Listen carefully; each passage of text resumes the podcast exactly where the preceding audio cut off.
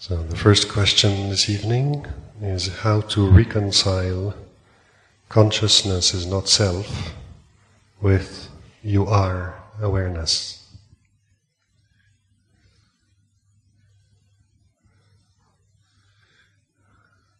Like consciousness, as I've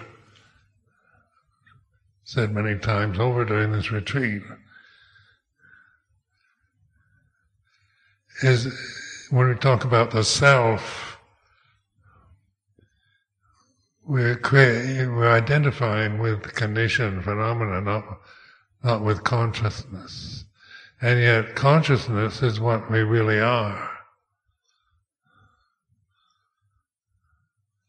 But it's not personal, so, uh, you know, you can't, it's, as I said before, it's not like my consciousness separate from yours. It's a kind of personal identity with consciousness. consciousness in terms of Buddha Dhamma is immeasurable, it's invisible, it's infinite. Where the self view, the ego, is very much limited, isn't it? What you, how you see yourself as a physical form, as a personality, as a manner of woman or whatever, you know, these are very limited conce- concepts that we cling to and, and live by, but always seeing ourselves in these very limited habit forms of the sankharas. So, you know, when anatta or in the trilakkhana, the three characteristics of conditioned phenomena, anicca, dukkha, anatta. You know, that's the big question. Who am I? What am I? As a, you know, am I really, you know, this, if I, if I ask some of you, who are you, you, you have to think about it. No, you have to think about I'm this person from this country and and ask yourself, what are you really? Are you really this person? Or, you know, then you have to, and why do you think you're like that? Then you get caught up in thinking, analysis, which is all sankharas. When whatever you think about yourself is a sankhara. So if, you know, if I ask personal questions, you know, then, then you have to think about answers that, about the limitation of yourself, of your ego, of your physical identities. But if I ask you if you're conscious, you don't have to think about that. When you try to find yourself as a personality, as an ego, and that, you know, then we have to really, who, who am I really? Am I, you know, I'm, I don't know who I am or what's my real identity. You know, so many neurotic hang-ups some people have searching for what they really are. They don't know where they belong, where they fit in. You know, so we seek identities. You know, we join organizations. We we identify with religious groups, with uh, you know, with anything, with football teams, with anything to have some identity. Uh, you know, some sense of uh, being somebody as a condition, because no matter how whatever you identify with, no matter how good or or unwholesome the identity might be, you know, the what your true identity is is consciousness because you're aware. This awareness is aware of not knowing, aware of searching for your real self, is aware of the thoughts about where do I fit in, where do I belong, and so this is why this emphasis on mindfulness, the path to the deathless. So it's impersonal. And we're all in this in consciousness at this very moment. All of us are in consciousness, which is impersonal. But when you try to think about that, and then you, you know, you try, you start using the creative thinking patterns, you know, concepts and memories and ideas to think about something that is intuitive, like mindfulness, intuitive awareness is here and now, it's knowing, it's like this.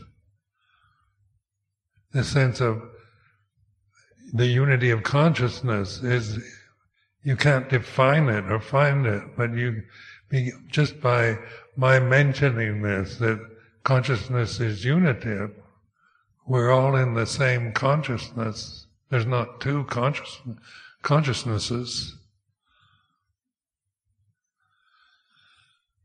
You try to think about that, you can't really, you know, it's you you get caught in doubt or confusion or mental states. And that's where it's trusting your awareness. As you trust awareness, mindfulness, that's intuitive intelligence. That's universal intelligence and not personal. Where personal intelligence, you know, that you acquire, you know, you acquire knowledge from books, from computers, from teachers, from school, universities, and so forth. So we, you know, we condition ourselves with knowledge that we get from outside. Intuitive awareness is, is isn't something you get that you're going to get through figuring it out, through thinking about it, through through reading books about it or forming opinions about it. It's a simple act of recognizing it's like this. This kind of knowing here and now. Are you conscious right now? And you, you know you are. You didn't get that from a book or from a teacher.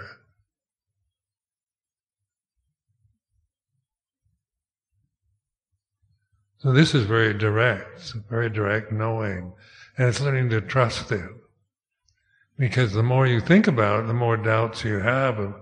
Because thinking, as I said, is the, the being attached to thinking, trying to figure out the meaning of life, who you are, what, where you fit in, what's your your purpose in life, and all this. You know, you go round and round in circles with thinking, but you're still not sure.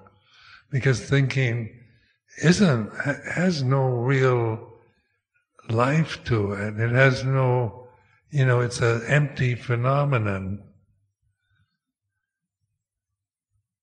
That's why you can't, you know, that's why it's not, you can form opinions about good and bad, right and wrong, true and false with thinking.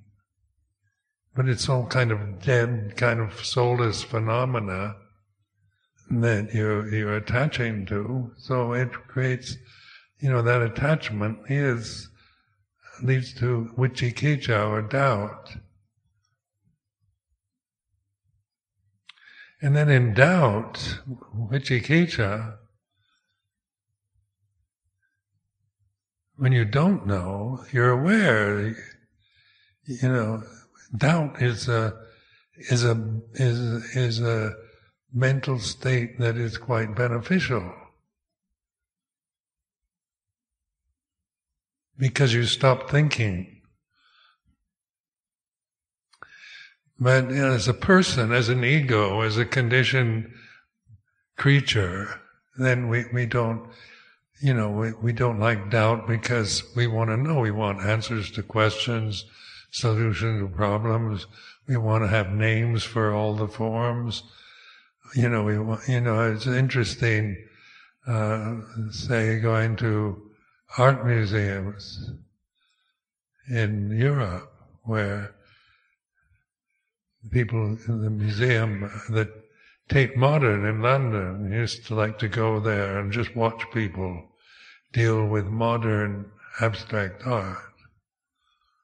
You know, you find themselves looking at, because they have some kind of outrageous masterpieces or whatever you want to call them in this, in this museum. It's called the Tate Modern, and it's, and just as a, observing how people get frustrated with, with forms they don't have names for. So if you have some kind of abstract painting and you have a title like Sunset over Singapore or something like and then suddenly you're trying you're told what it is and you start seeing it. But if it just says number ten you know, and it doesn't have any particular form to it, you think, I don't know what that means. What are they trying to say? Child of two could do better than that.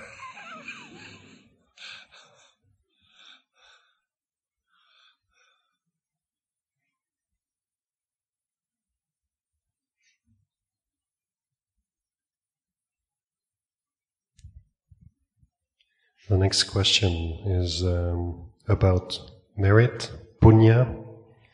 Could you speak about the nature of punya and how to relate to it in terms of mindfulness and awareness. Well, whether, you know, the ego,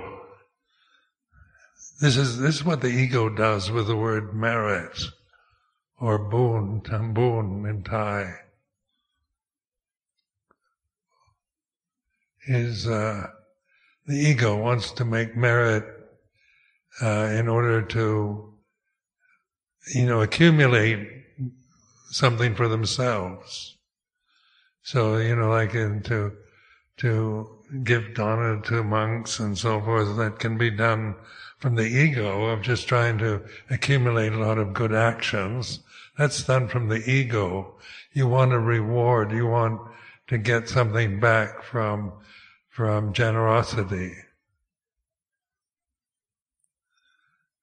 So, you know, you can prey on this, you know, you people, if the more generous they are, the more merit they make, and in their next life they'll be reborn in Deva realms, or, you know, this is like, uh, you give requisites to monks and you make a lot of merit, and the more you give, the more money you donate to the Sangha, the more merit you have. That's strictly from the ego level.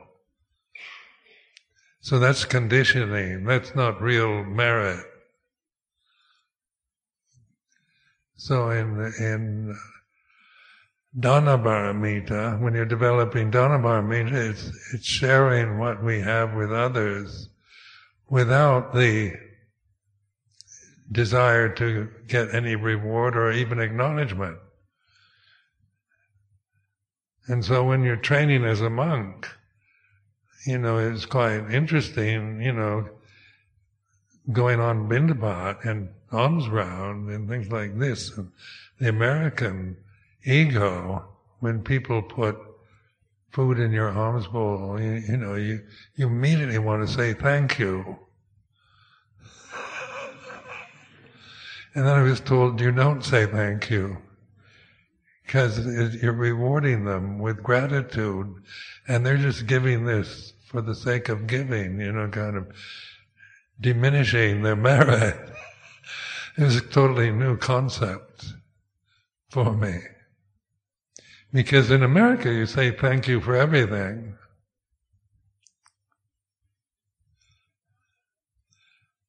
And that's cultural, isn't it? Cultural differences.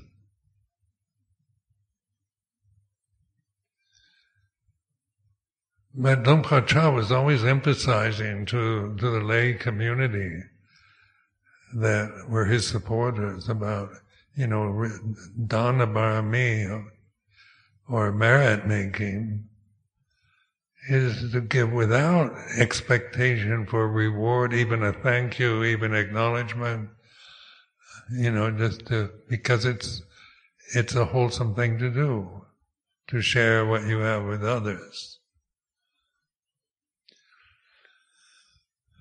But the notice the the personality, the ego really wants to be rewarded. You know, like even if we don't say thank you and we we don't even look at you, you know, the the attitude is you're making merit, you're getting something for this generosity. So that's why it's important to to be aware of that. You know, to be aware of what the ego really is. It's the desire to get something desire to get rid of something, desire to, you know, like making merit can be that we worry about when we die, where will we be reborn? And so, you know, there's a belief in reincarnation or rebirth. Then there's six realms of existence. You know, so the Deva realm, is the desirable one where everything's beautiful. Devas are, have ethereal forms. They don't have gross bodies. They, you know, they have kind of ethereal bodies made out of some kind of ether. And so they don't, you know, they don't have to be reborn in these kind of coarse animal forms that we we are in right now. And so that that's very that's a beautiful kind of image of an ethereal form. And like a deva, you know, you can't imagine a deva perspiring or coughing or or any kind of the functions of the human body.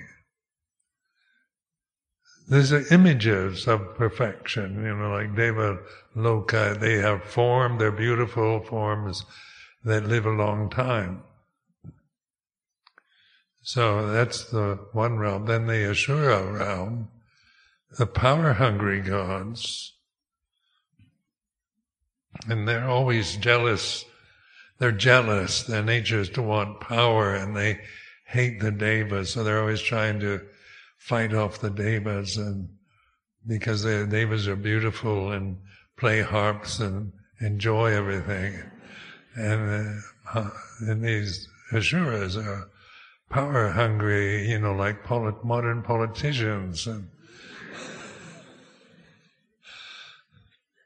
they want to get the wealth of, you know, the wealthy people you know, accumulate as much money as they can, taking the wealth away from the rich and these power hungry asuras. They're still kind of deva like creatures. They, they don't have co- coarse bodies like human beings. Then we get the human realm. And that is, you know, with, then we have to deal with the physical body of an animal with the uh, awareness, you know, we have this, this, this is the realm where, you know, you aren't reborn. If you, if you meditate and realize the Dhamma, you're not born into any realm anymore. Then, uh, the fourth realm is the animal realm,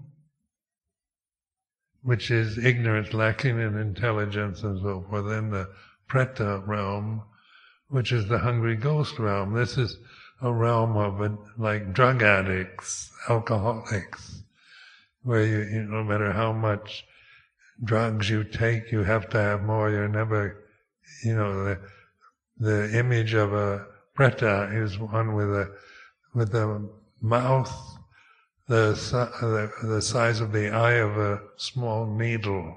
It's got this tiny little mouth and this long neck, long skinny neck, and this huge belly, the size of Mount Everest. And so it's continuously hungry because you can't, how much food can you put in this tiny little mouth to feed this enormous body? It's like a hungry ghost, a preta, they're called hungry ghosts. So, you know, like, you can see that in terms of drug addicts and people addicted to substances that they, you know, they, sexual addictions and things like this where they, they can't, they, you know, they're just uh, totally obsessed with some kind of uh, state that that they can never really fulfill. You know, what, no matter how much you get or how much you take, you still want more. And then the Avici hell is uh, like the usually presented by either fire, where you're eternally burning in eternity, or freezing to death. So it's utter unmitigated misery.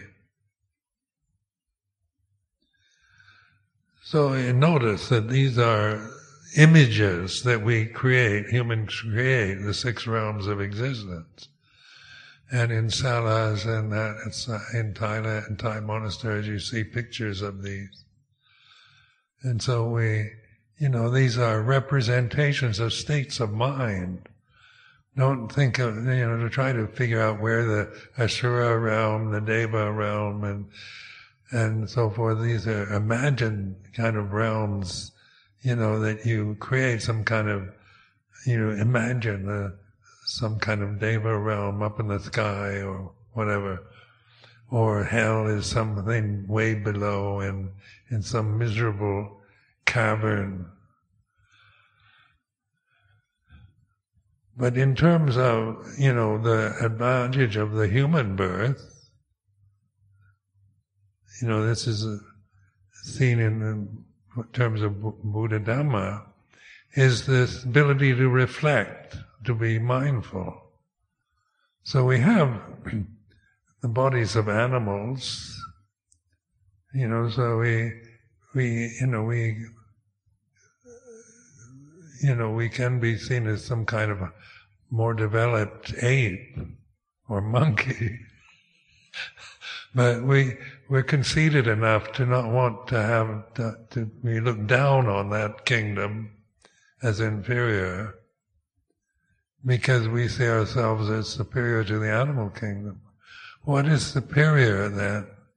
What is the, what is that that makes us different from just be, being a higher kind of ape? Is the ability to reflect on reality, to realize Dhamma, ultimate reality, ultimate truth, the absolute. We're not just caught in the forms that we're born into, in the physical bodies, and and you know, without any escape, without any way to get outside this limitation of our physical form. Or outside our own mental creations, like as human beings, we can live in deva-like states of mind, developing jhanas, developing refinements of taste. You know, we're not just gross, coarse creatures, just survival of the fittest and eating and procreating and sleeping. But we can develop refinements of conditioned phenomena, arts and science and so forth. So you know, we have this intelligence, this retentive awareness, we can, we have language.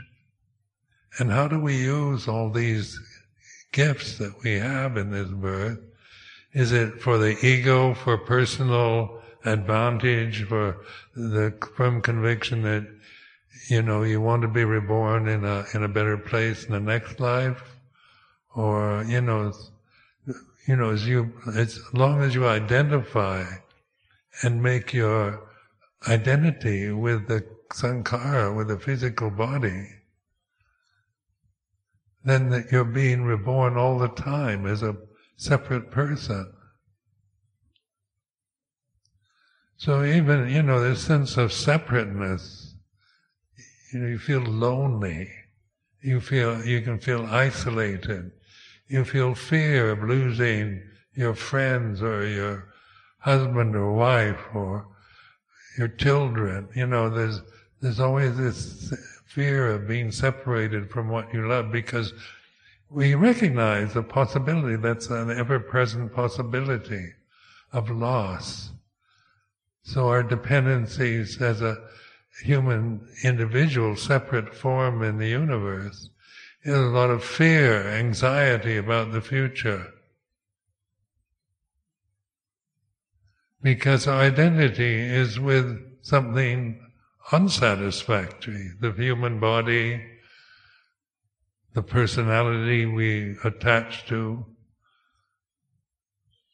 And this creates this, this separateness, except me from you. We see ourselves in isolated ways. And so the fear of loneliness, being left alone, unloved, rejected, being poverty stricken, homeless. these are all great fears and possibilities that that we all have. You know, they could everything could go wrong and we lose everything, or we might, you know, be lucky, may you know, and live a happy life till we die at a hundred years old. But the future is unsure. You know, it's imagined it isn't, you know, it's, future is, is imagined, it's not real. The past is what you remember from this life, memory, and now is the knowing. So the mindfulness is, is about now, trusting in this awareness. It's like, like this. At this moment, while we're sitting here in this very moment, it could only be like this. It's, you know, it's a truism. You, you can imagine it could be different, but in the reality that this moment, each one of us is experiencing from where we are physically, this moment is like this. And so it's a way of getting in touch with intuitive awareness with the heartfelt, intuitive abilities, where, which are embracing the moment rather than trying to make it better or, or you know, being caught up in in being critical or wanting it to be different, being attached to our desires. So even if we have desires at this moment that were different, we wish at this moment to be different. We're, that's the way it is. We're aware of that. So this awareness isn't something that is personal, but it puts into perspective your separate identities as a separate personality, a separate physical being. So that's enlightenment or liberation, realizing what you really are.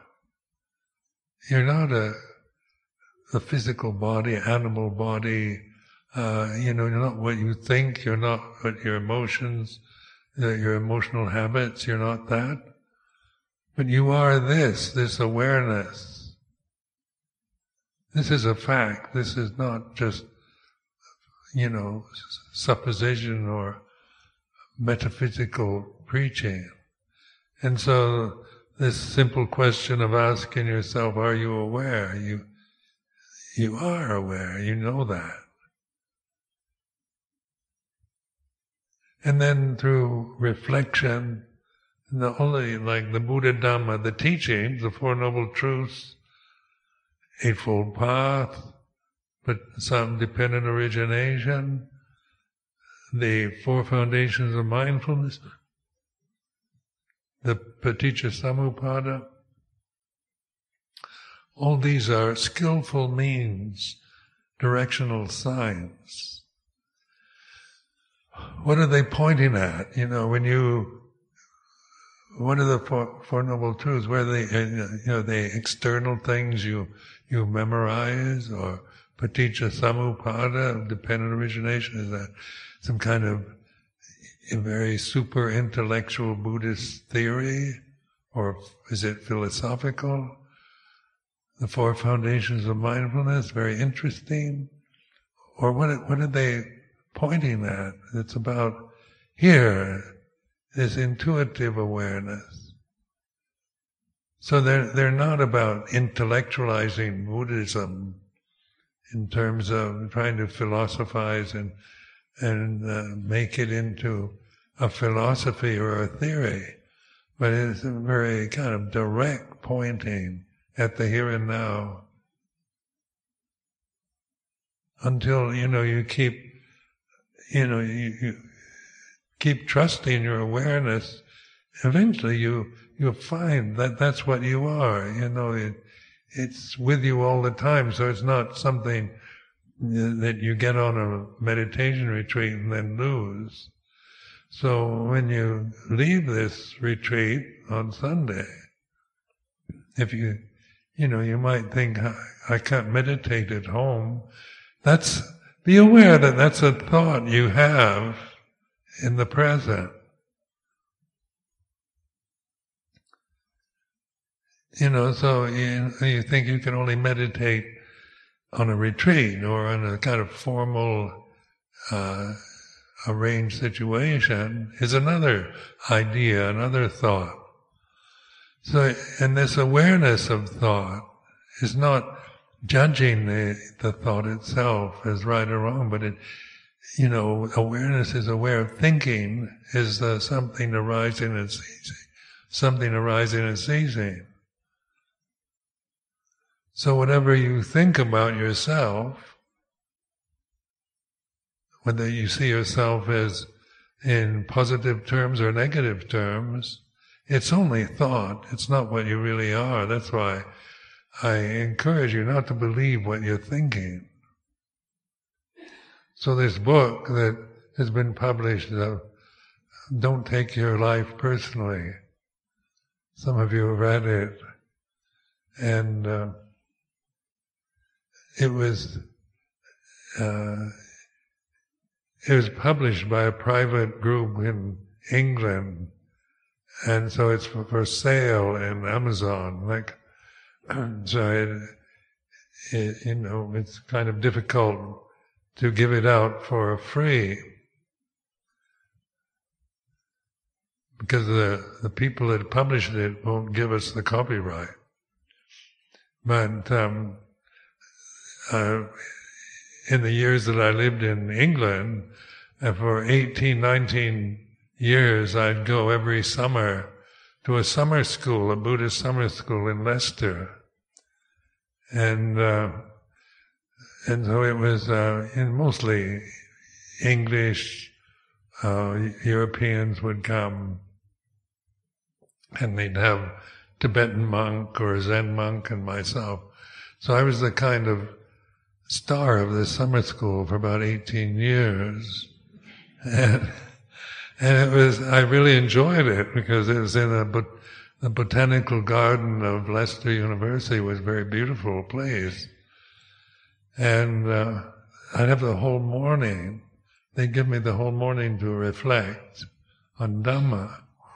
And they recorded these, these reflections and so this book, Don't Take Your Life Personally, was uh, was edited by these people, and uh, that were in charge that managed this and arranged this summer school, and published it.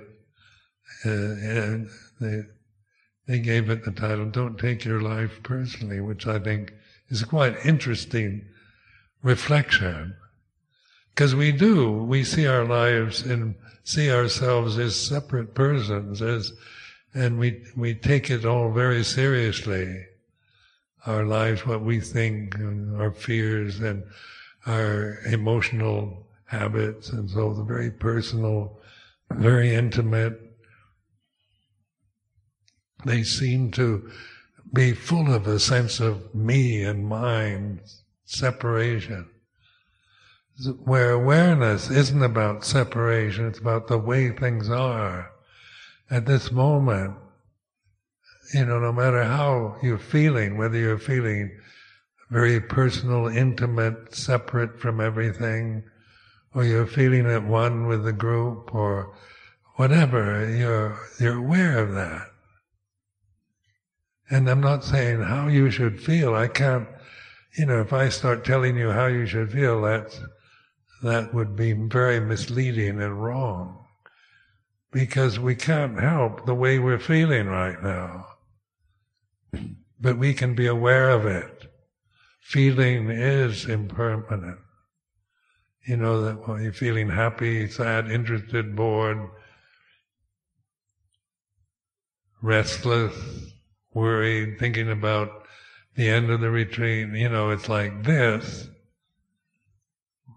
You can, know, and it's the words, it's like this, is, is a way of thinking that isn't judging it. It's it, because whatever you're feeling at this moment is the way it is. And then this knowing of the way it is is not criticizing it. It's not saying you should feel a certain way or what you're feeling is good or bad. It's, it's like this. And it's learning to trust this, this reality of intuitive knowing of the present, of con- because the, the conditions are changing. Everything, you know, the world we live in is all about change, arising, ceasing, coming, going, birth and death. But whatever state you're in, you're physically, mentally, emotionally, trust the awareness. It is the way it is. And by doing that, by trusting your awareness, then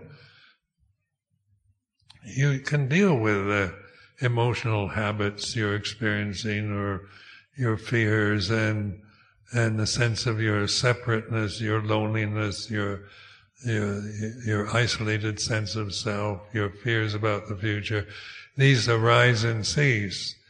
And as you affirm your true identity as awareness, you begin to, you know, you find that it is not just deluding yourself with some kind of ideal, you know, some kind of high-minded ideal. It's the reality that we're all sharing at this at this moment.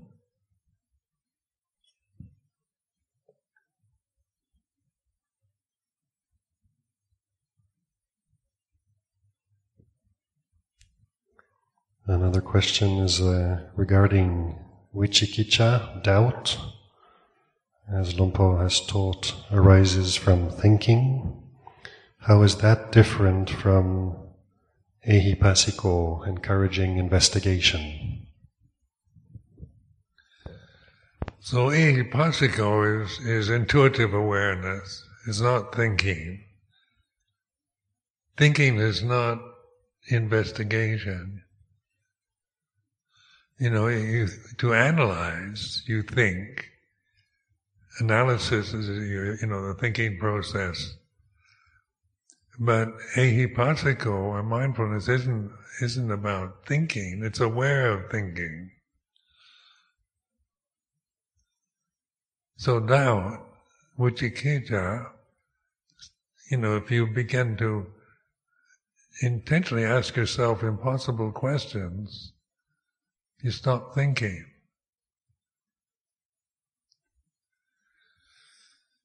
So just like, what is the meaning of life?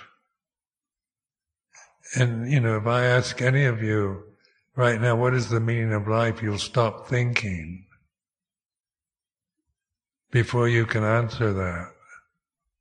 Then do to you know then maybe you come forth with some intellectual explanation. You know, the meaning of life is to realize the Dhamma and be free from all suffering. You know, then that's quoting from the scriptures. And where, you know, what is, am I practicing in the right way? And then your thinking mind stops. But you're aware of not thinking. Doubt can be used as a technique. In Zen Buddhism, they have these, these conundrums, these koans, which create doubt. And the intellect can't answer the, these deliberate, d- doubting koans, you know, like, what is the sound of one hand clapping, or what was your original face before you were born? If you try to think about that, try to find some intellectual response to that question, the Zen master whacks you on the back with a stick. So no matter how clever you might intellectually might be, that's not what that's not what the koan is for. Until you realize non-thinking.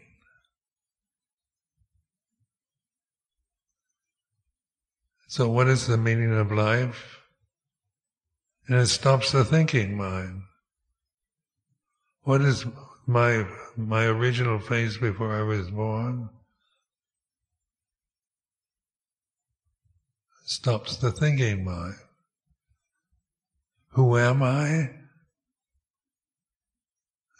You, you're thinking, you know, you, for that moment, when you ask a question, there's no thought, and but there's still awareness empty conscious awareness.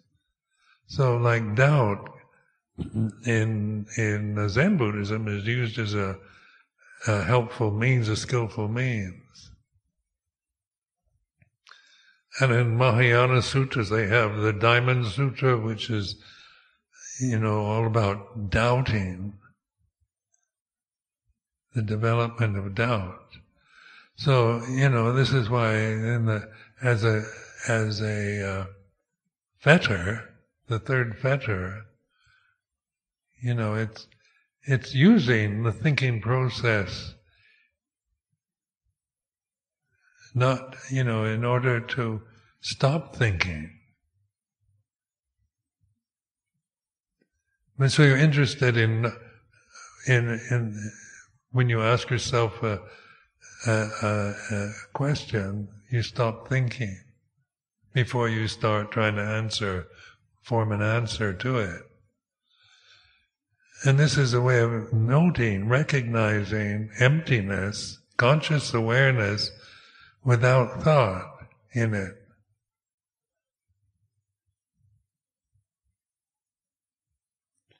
Because it's, you know, consciousness, awareness is all the time present where thoughts come and go according to conditions. So consciousness isn't, you know, with the ehipassiko dhamma, you know, come and see, investigate. It's not to, to analyze your feelings or analyze thoughts about Dhamma or intellectualize, but to observe. Buddho, Dhammo, Sangho.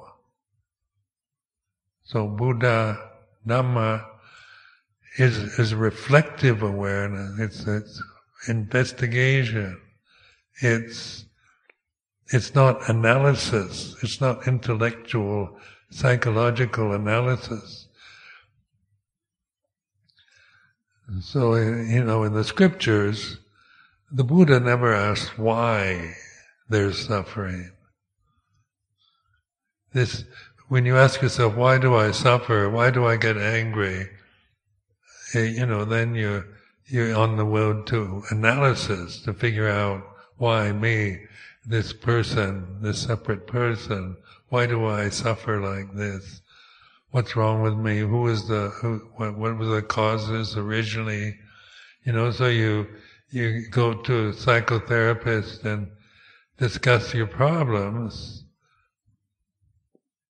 which you know, so you kind of trying to somebody's trying to help you to figure out why you're suffering. Because you think that suffering is caused from outside, or that it's personal, like your suffering you experience is very personal, there's something wrong with you. That if you were normal, healthy, psychologically fit human being, you wouldn't suffer. that's not Dhamma. It's, this human realm is about suffering. Sankharas are about suffering. So don't take it personally. Suffering is some kind of personal flaw or aberration, or there's something wrong with you, but see it as a noble truth to be recognized.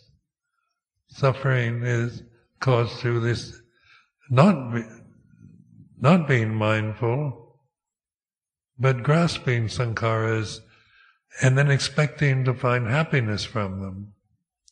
Because they, they'll all disappoint in the long run.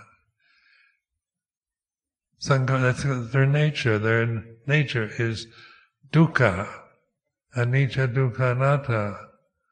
So if you're grasping sankharas, you know, out of ignorance of Dhamma, you're not mindful, you're not aware of what you're doing. You're just a creature of habit, grasping at this, grasping at that, trying to control things. Then, you know, your, your life is going to be, they, you know, you're going to feel you're suffering, you're lonely, there's fear, anxiety.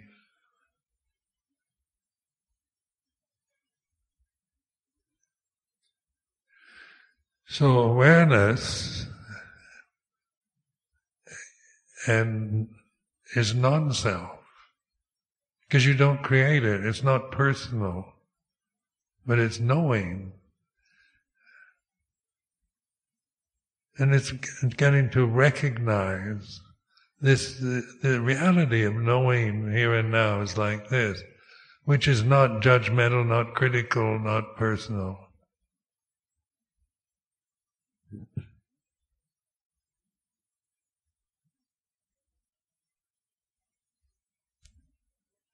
What about this uh, notion of needing to develop a sense of urgency in the practice?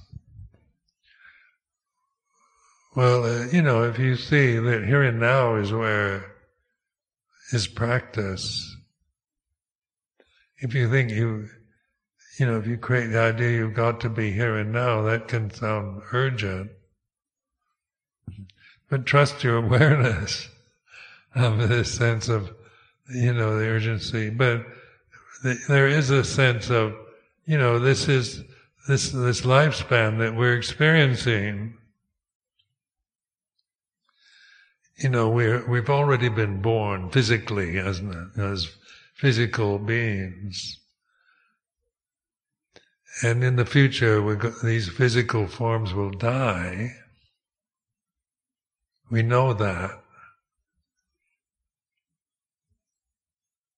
And then between birth and death of these physical bodies is enlightenment.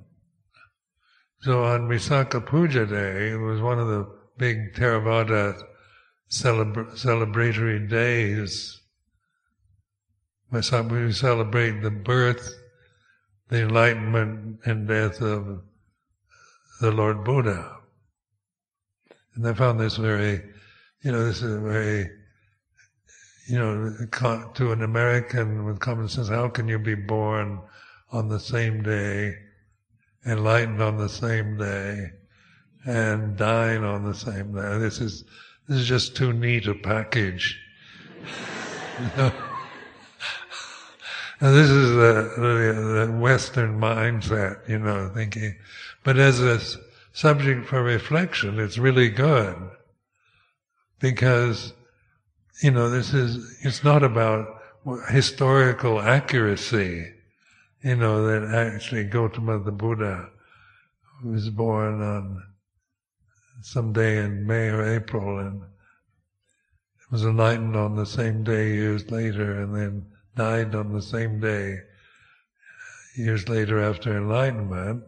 That's taking it literally, you know. So, you know, the scriptures aren't necessarily historically accurate, but they're more like useful for reflection, metaphors, or ways of of contemplating. And so, just to, to reflect that we've already been born as physical human beings.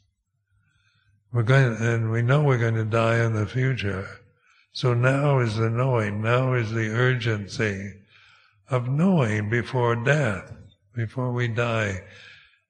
Uh, you know, enlightenment is, for us, is possible between the birth and death of these physical bodies. So the reason why you're here, all of you, is because you're awakened to this this sense of urgency, you know, is interest in Dhamma. You know, we think of ourselves as Buddhists.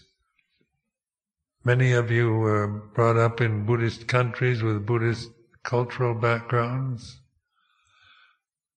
And so, you know, you think of Buddhism in terms of traditional forms of Mahayana, Theravada, Tibetan Buddhism, and, and like that. These are the external forms that we call Buddhist or Buddhism. But in all of the forms, the existing forms, you know, the teaching is about Dhamma the way it is.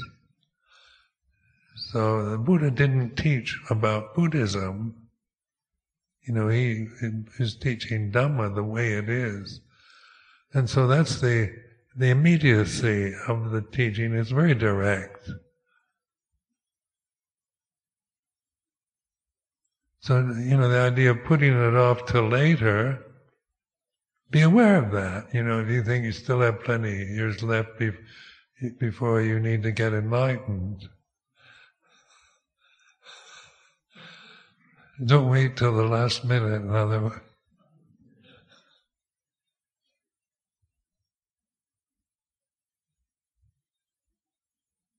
When you talk about the first three fetters, you talk about how children haven't acquired them yet. How can parents help in that context? Well, that's an interesting question on, you know, raising children.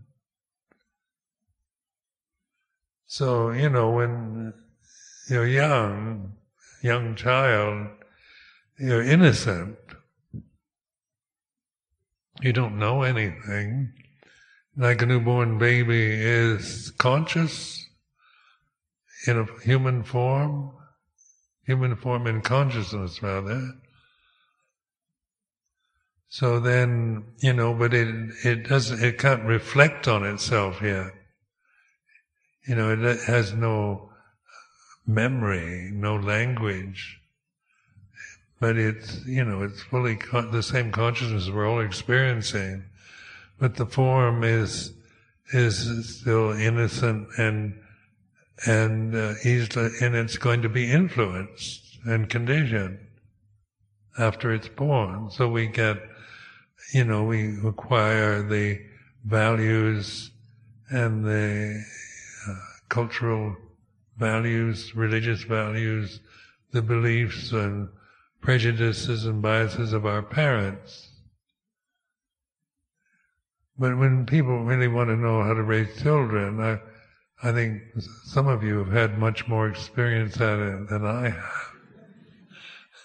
but, but, you know, the sense of, in the early years of love, acceptance, you know, because of the innocent nature of, of young children. They easily believe anything, absorb whatever is available, good or bad.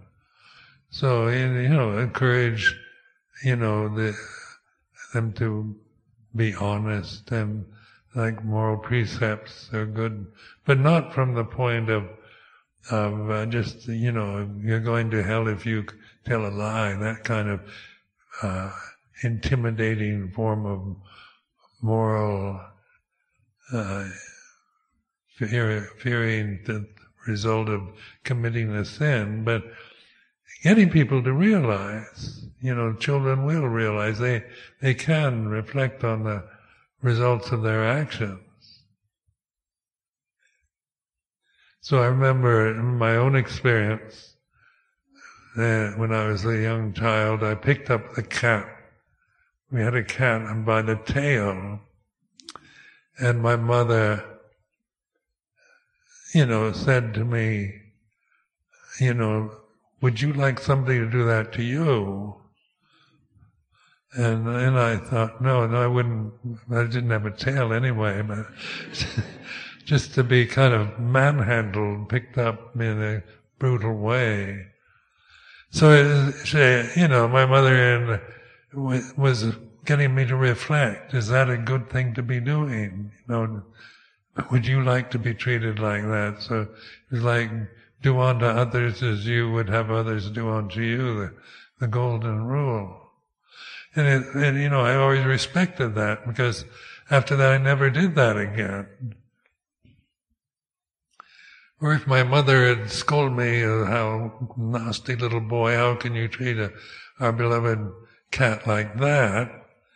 You're a sinner. And then it would have been different. What? I've been fear ridden, and then I'd pick up the cat by the tail when my mother wasn't around.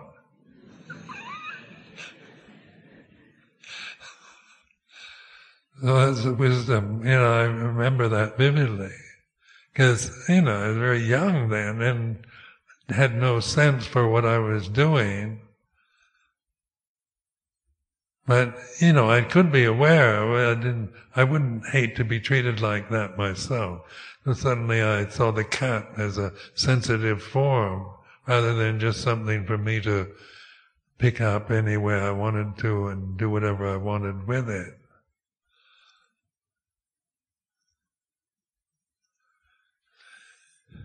And so, you know, guiding children through their various stages of childhood and adolescence, puberty, with a sense of uh, loving kindness, compassion, realizing the the difficulties uh, that children have to deal with in changing from growing from children to adolescents and to adults rather than seeing just, you know, putting, laying down the law and making value judgments.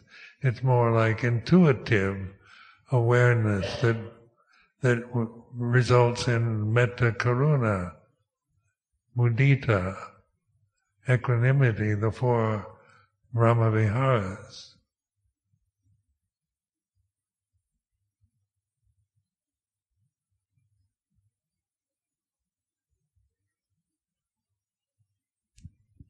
The last question is about how to avoid attachment to the formless states. Don't worry about it.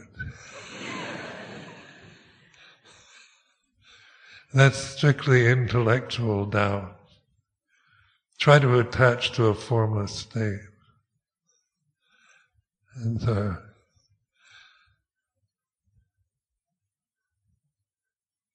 It's not, you know, you read about getting stuck in formless realms, but if you trust awareness, you know, you're not choosing formlessness over forms.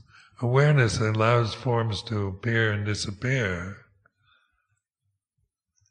Or if you, you know, you to to get kind of mesmerized into a kind of formless state, you have to be an absolute control freak and live alone a, as a hermit. But in terms of daily life, you know, we have to deal with relationships, with uh, vipaka karma, so it's not an attachment to a refined state of concentration, but it's open receptivity, embracing life not trying to control it. And live in a, in a realm of refinement which demands ultimate kind of control without mindfulness. So mindfulness is the path to the death. It's, it's, it's the escape hatch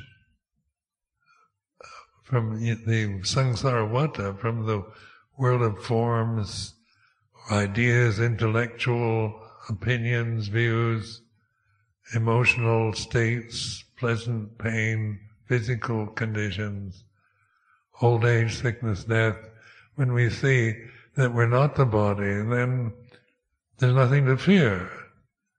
Because if you, if you really define yourself as a human body, you know, you're, you're just going to get old, get sick, and die. That's not very, uh, you know, that's what we oftentimes most fear.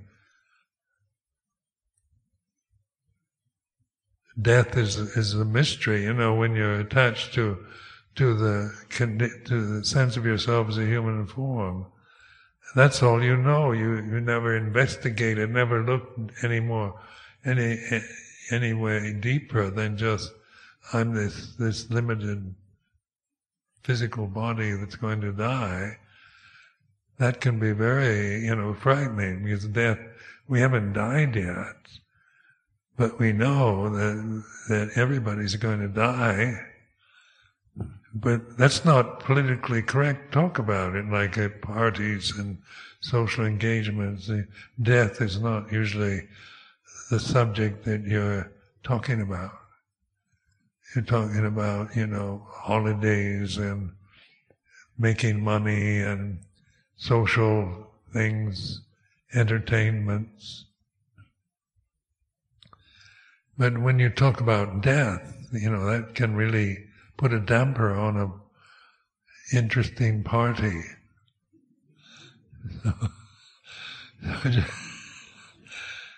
and yet we know that these forms are going to die because that's what they're supposed to do. So in awareness, you know, are you really this form? Really investigate this. Ask yourself, are you really just this human body?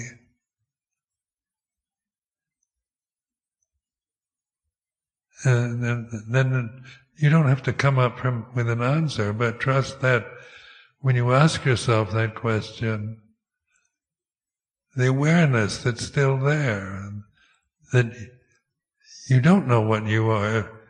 You don't have to know what you are. You are the knowing itself.